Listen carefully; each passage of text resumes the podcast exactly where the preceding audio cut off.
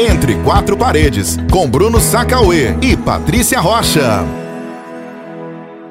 Oi, gente, cá estamos nesse primeiro podcast, um pouquinho nervoso, mas vamos lá, vamos ver o que vai dar isso. Eu sou o Bruno Sacauê, jornalista. Eu sou Patrícia Rocha, jornalista também. Qual é a ideia aqui? A gente vai falar sobre relacionamento de casais, mas antes disso eu queria fazer uma ressalva.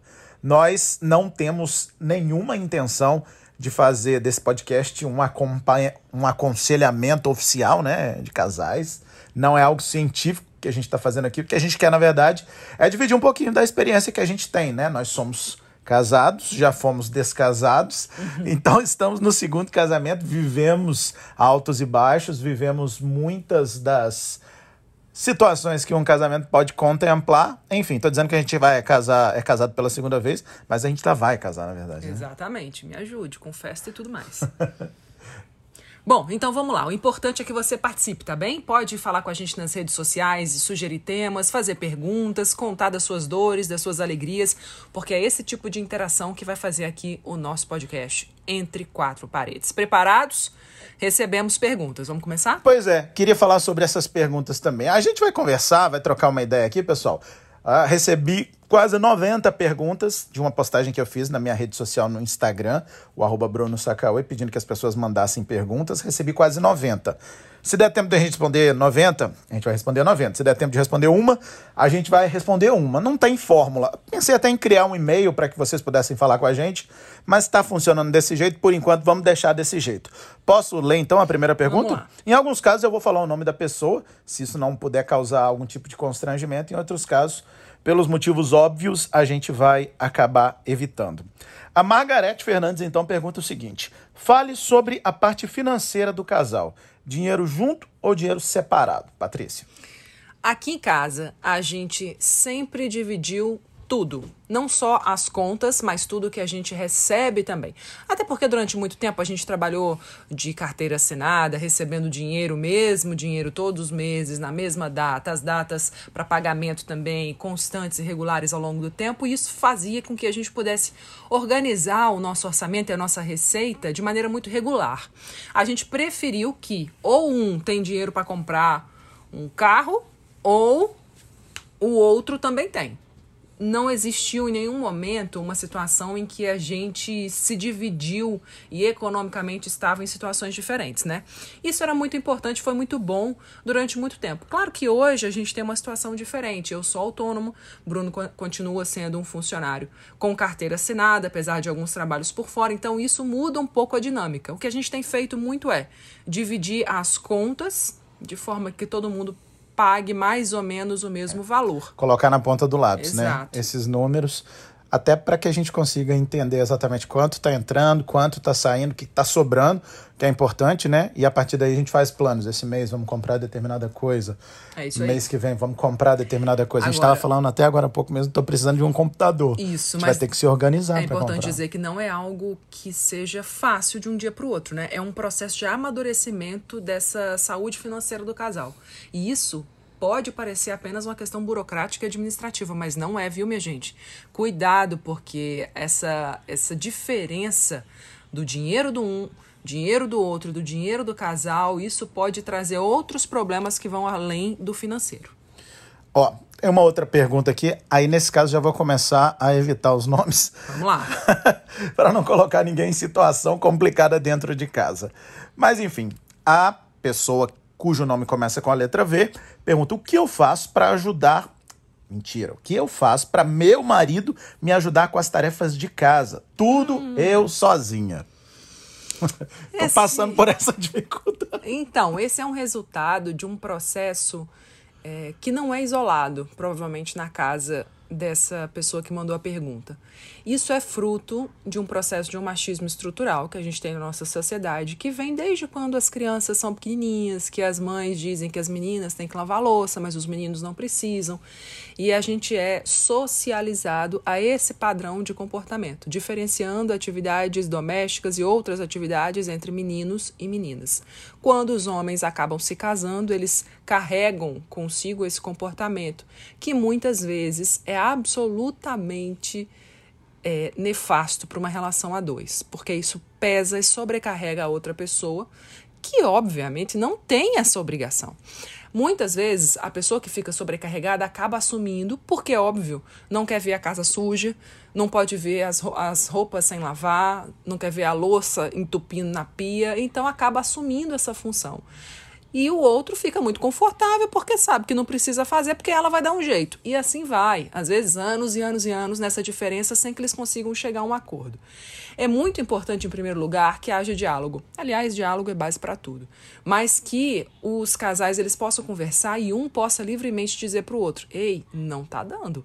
Essa parte aqui, ó, tá me sobrecarregando". Aí tem algumas alternativas. O casal pode decidir, por exemplo, contratar uma faxineira, se for o caso, né? Se tiver estrutura financeira para isso. Se o dinheiro permitir, trocar É um entrave, pode acontecer. Se for uma solução, ótimo, já alivia bastante. Agora, algumas questões eu entendo, e aí é uma opinião pessoal, tá? É o meu ponto de vista. O homem não pode se eximir, por exemplo, de botar o copo na pia de pendurar a toalha no banheiro, porque algumas coisas não dá para você ficar fazendo tudo e nem dá para a faxineira fazer, porque ela não vai estar tá lá 24 horas. Então é muito importante que tenha essa conversa, que o homem, no caso, como a nossa nossa internauta falou, é o marido, mas pode ser o contrário também. O fato é que é muito importante que a outra pessoa entenda que isso é um problema, isso é um, uma dor, uma dificuldade que o outro está sentindo, ou a outra. Caso contrário, vocês expor uma necessidade não ser atendido é muito frustrante num casamento. É, aqui em casa a gente vive uma realidade um pouquinho diferente, porque na verdade eu que geralmente cuido desse tipo de tarefa. Sou eu que faço faxina, sou eu que cuido de, por exemplo, é, fazer o almoço, essas coisas. Patrícia assume mil outras tarefas, mas não geralmente essas tarefas domésticas. E eu, para dizer muita verdade, eu me sinto à vontade fazendo essas tarefas. Então é algo que eu gosto de fazer. O que eu peço muitas vezes é, já que ela não vai se envolver diretamente nessas tarefas, que ela possa facilitar as minhas tarefas de casa. E aí, cada casa tem a sua própria dinâmica, não dá para a gente fazer uma fórmula aqui. Mas situações como, por exemplo, aqui na nossa casa venta muito. E durante o dia, se você deixa as janelas, as portas abertas, a gente tem um gato.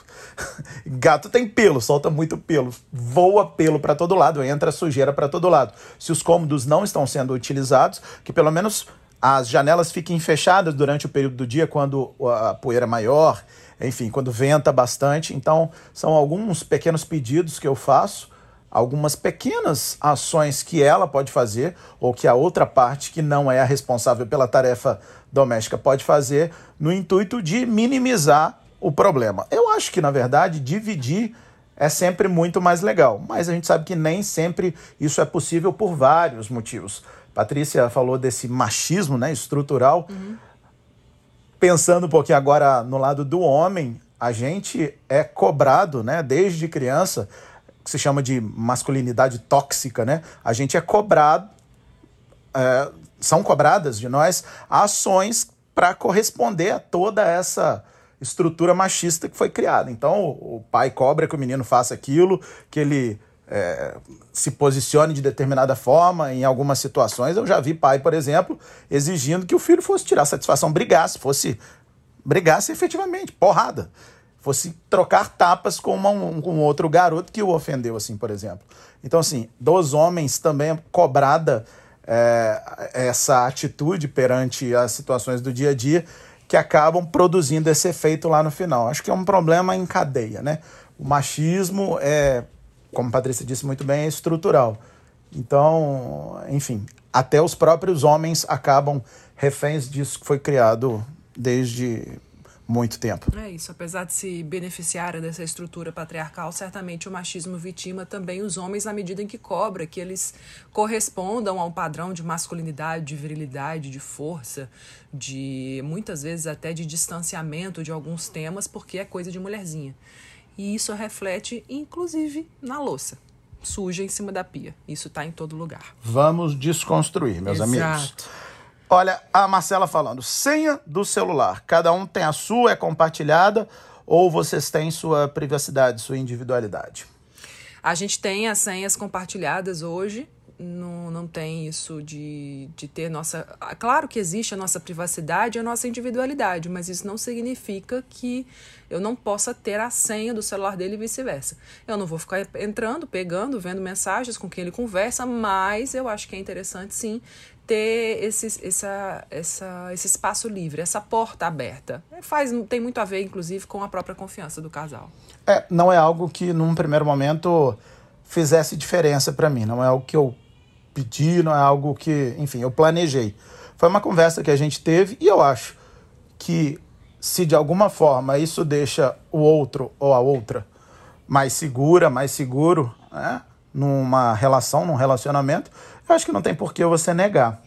Durante muito tempo, na primeira fase do nosso casamento, por exemplo, isso não existiu.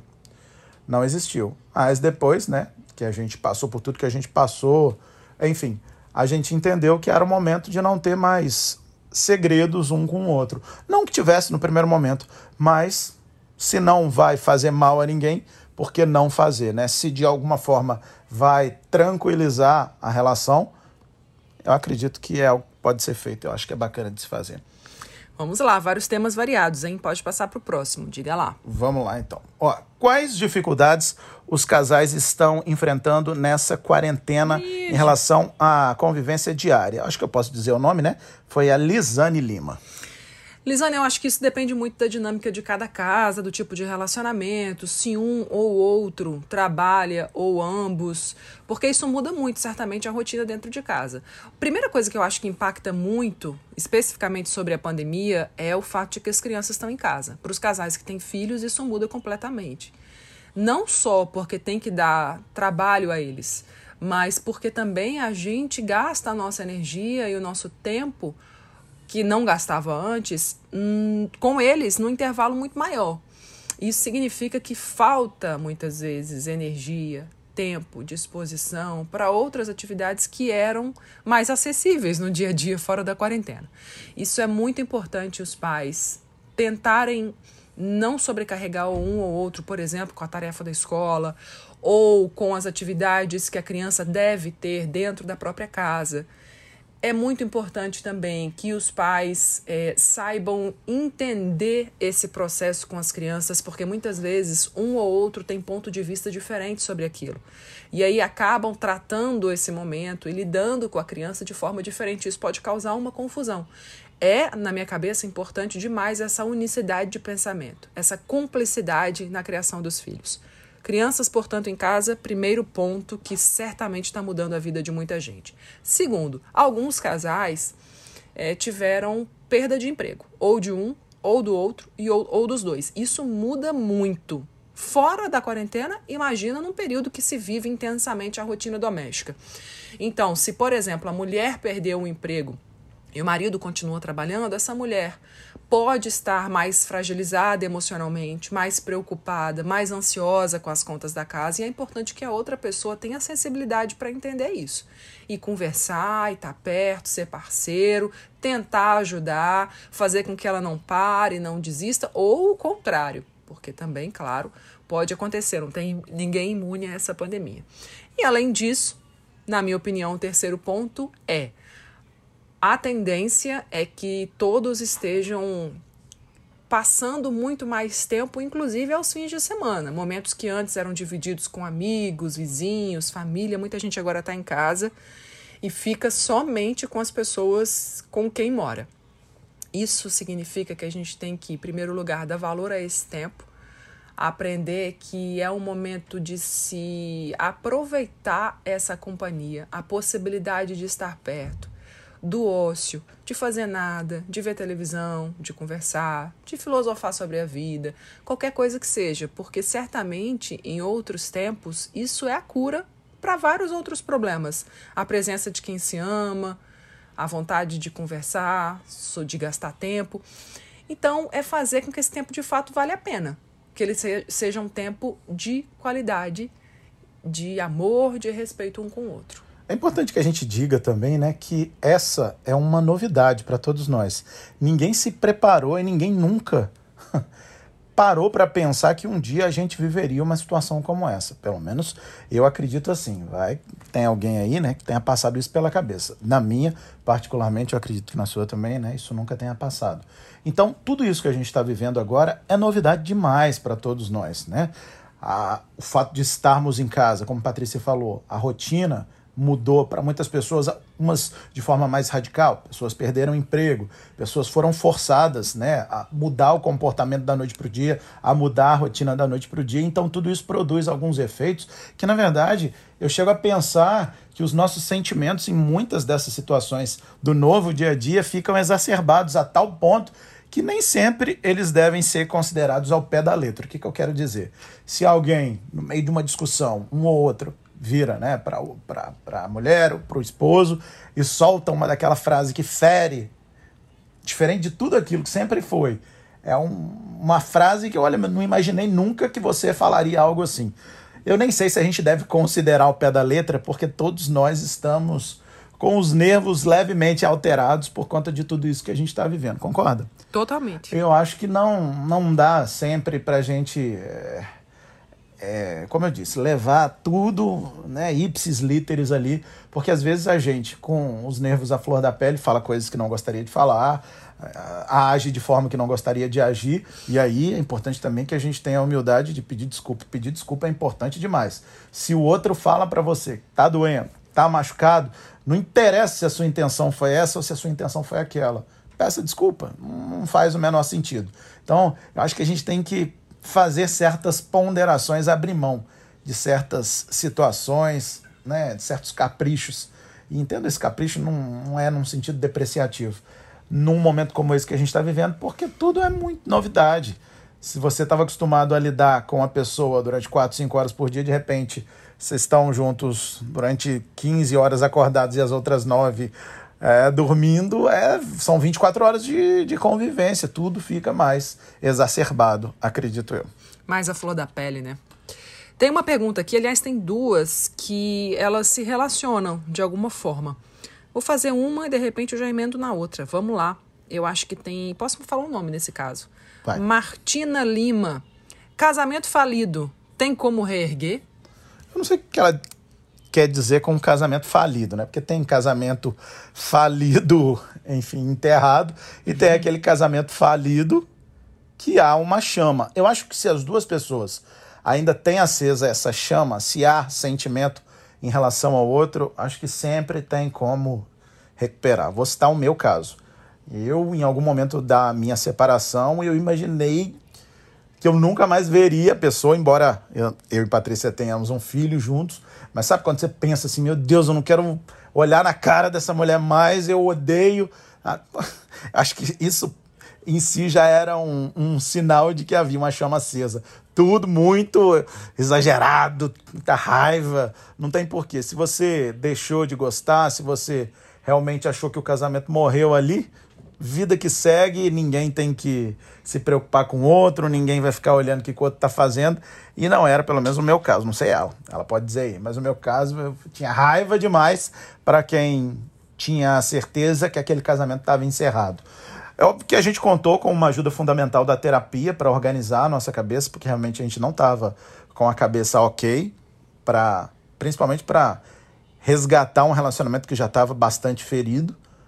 Mas, enfim, partiu muito da iniciativa também pessoal de querer fazer. Não adianta nada você buscar ajuda se você de fato não quer fazer a coisa acontecer. Então, tem que diferenciar. O que você quer dizer com esse casamento falido? Ele está de fato morto, ele está dando algum sinal de vida, né? Tá dando uma tremelique ali, um tremeliquezinho ali. Se tiver dando, eu acho que sim. Se há amor entre as pessoas, amor não sustenta relação. Mas se há amor entre as pessoas, eu acho que é possível aparar estas, é, buscar aí um denominador comum para que esse casamento possa se reerguer.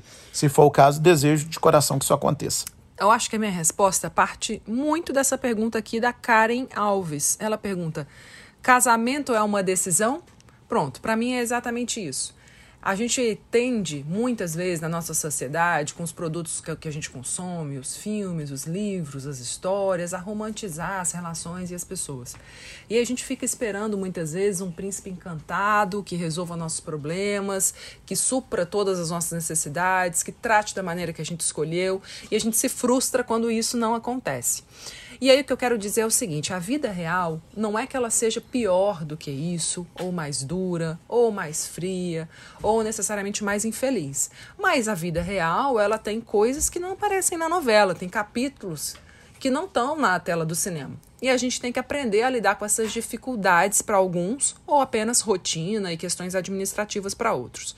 O casamento em si, sendo a relação mais intensa que dois seres humanos podem ter, é muito resultado de duas pessoas que querem estar juntas e que escolhem por isso todos os dias, apesar de todas as outras possibilidades de ser e de se conviver com alguém.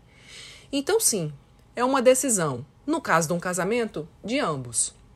É possível reescrever, é possível recomeçar, é possível tudo. O ser humano ele pode mudar do avesso se ele quiser, se tiver consciência do que ele faz, das dificuldades dele, dos problemas que ele traz para o outro, das necessidades que ele tem, daquilo que é a responsabilidade dele, daquilo que é a responsabilidade do outro. Enfim, são várias as situações no dia a dia em que as pessoas podem mudar subverter, recomeçar. E o casamento é fruto dessas escolhas. E nem sempre essa consciência, viu, pessoal, ela é simplesmente presente na cabeça da gente. Muitas vezes é preciso buscar ajuda para você entender algumas situações que você jura de pé junto que está certo, mas você simplesmente não consegue enxergar. Acontece, é muito comum. Isso aconteceu comigo várias vezes. Acredito que contigo também, né? Sim. Então é importante. Ainda bem, né? Porque isso é sinal de evolução. É, é ainda bem que, que a um gente. passo maior para a luz, enfim. É, e esteja né, aberta, aberto a mudar se for necessário. Né? Nenhum de nós é perfeito e nenhum de nós precisa ser super-herói ou super-heroína, super não. Se a gente entender que algum tipo de comportamento precisa ser mudado, não é perder a sua essência, não, viu? Porque o casamento é muito disso também. O casamento é um acordo.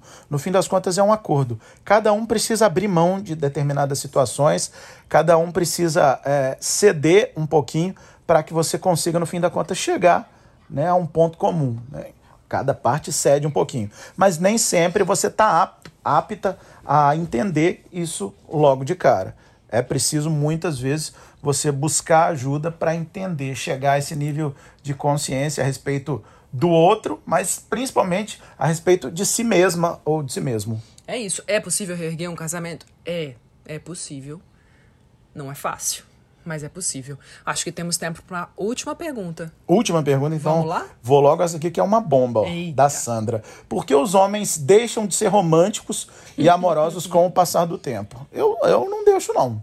Eu deixo? Mas Deixei? eu entendo o que ela está querendo dizer. Ela está querendo dizer que muitos homens mudam o comportamento com o passar do tempo, na medida em que normatizam uma relação. E as mulheres não?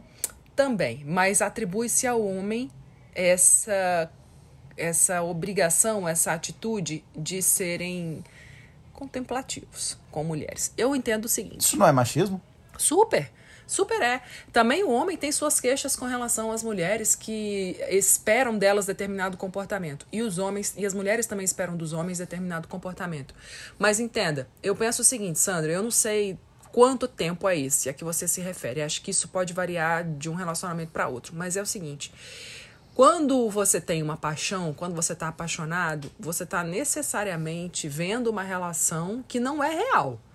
Porque você está superdimensionando uma outra pessoa, supervalorizando. Isso não quer dizer que você está vivendo uma mentira. Não. Quer dizer que você está vivendo um momento de encantamento. A paixão é isso. Você está ludibriado. Você está extasiado. E aí você manda flores, e aí você liga, e você sai para jantar todo fim de semana, e aí você faz planos, e aí o amor, ele é uma escolha, ele é uma decisão e ele é muito mais sóbrio do que a paixão. Com o passar do tempo, apesar de muitos homens continuarem amando, eles perdem aqueles comportamentos que tinham no começo da relação, no princípio, às vezes alguns meses, até alguns anos inicialmente. E aí eles começam a focar em outras coisas. Isso não significa necessariamente que o relacionamento esfriou ou que o amor acabou. Não necessariamente. Significa apenas que ele mudou, que o tempo mudou, que o relacionamento mudou e amadureceu. Acho duas coisas a respeito disso. Primeiro, é muito importante que a gente saiba sempre colocar esse tempero na nossa relação. É muito importante ter um tempo a sós entre os dois, para conversar, para jogar a conversa fora, tempo de qualidade. Aquilo que a gente fala sobre os nossos filhos exatamente funciona da mesma forma com relação ao nosso marido ou à nossa esposa, como quer que seja. Mas, segundo lugar, se você tem uma necessidade, Sandra, de que seu marido seja romântico, de que ele lhe dê flores, Fale isso para ele. Se você sente falta do que ele fazia antes e não faz mais e você acha que isso é uma necessidade sua, fale isso para ele. Ele não tem obrigação de lembrar, de entender, de saber que essa é uma necessidade sua. A gente é responsável pela necessidade que a gente tem. Externalize. Fale para ele e aí vocês podem conversar. Mesmo que isso possa não ser a coisa mais romântica do, do mundo, já que muitas vezes a gente idealiza surpresas, flores no meio de uma terça-feira à tarde. Tudo bem. Mas ainda assim, quando ele não faz, não é porque ele não quer. Ou porque ele não acha que você merece. É simplesmente porque ele não está antenado que isso é algo importante para você. E esteja aberta também a saber que muitas vezes o seu comportamento também pode de alguma forma ser um motivo de insatisfação para ele. Mas é que o homem é um pouco diferente. Quando tem algo que deixa insatisfeito, e aí eu estou falando é, como se houvesse uma fórmula geral que na verdade não existe nem vai existir, mas muitas vezes a gente simplesmente deixa para lá e deixa o barco tocar. A gente não externaliza esse tipo de situação. Eu não sou de chegar. É, quer dizer, eu até sou, mas homem geralmente não é de chegar e falar: olha, eu estou sentindo que eu, você poderia dedicar um pouco mais de tempo a mim, eu gostaria que você fizesse de uma forma ou de outra. Mas, independente de qualquer situação, o casamento não pode virar uma guerra entre os dois. Se você acha, por exemplo, que ele não, te tá, não tá te dando a atenção devida, ah, já que ele não está dando, eu também não vou dar. Aí se afasta. E aí a coisa vai piorando, vai virando uma bola de neve até um ponto que vira de fato uma guerra. Às vezes algo que começa pequeno vai crescendo tanto, crescendo tanto, porque são duas crianças, né, lutando uma contra a outra, na verdade deviam estar as duas de mão dada morrendo de rir, mas uma situação besta, uma situação do dia a dia acaba virando um grande de um problema. Então, acho concordo com o que Patrícia disse.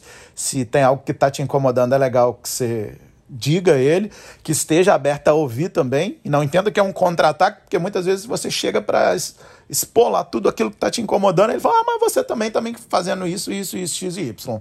E aí pronto, viram a guerra do mesmo jeito. É importante que a gente consiga ouvir o outro, né? que a gente tenha coração e mente abertos para que você consiga ouvir o outro, entender alguns erros que a gente pode ter cometido, né? A gente tem esse negócio, a gente não quer assumir que errou. Pedir desculpa para o outro é um negócio que dói na gente, né? como se estivesse arrancando algo da gente. Então, assim, ponto principal: conversem. Eu acho que conversando é possível acertar, é possível é, chegar a um acordo. Né? Porque muitas vezes, por mais que já tenha tempos e tempos de relacionamento, a gente não conhece o outro tanto quanto a gente acha que conhece. Né? Não é a fórmula, não é a receita de bolo. Então é importante que haja acordos. Se tem algo que te incomoda, então não vamos fazer mais. A partir de agora vamos agir dessa determinada maneira. Em situações assim, vamos fazer desse jeito, vamos fazer daquele outro jeito. O que, que você acha? Concorda? Ah, eu acho que pode ser assim. Pronto, os dois chegaram aí num ponto comum.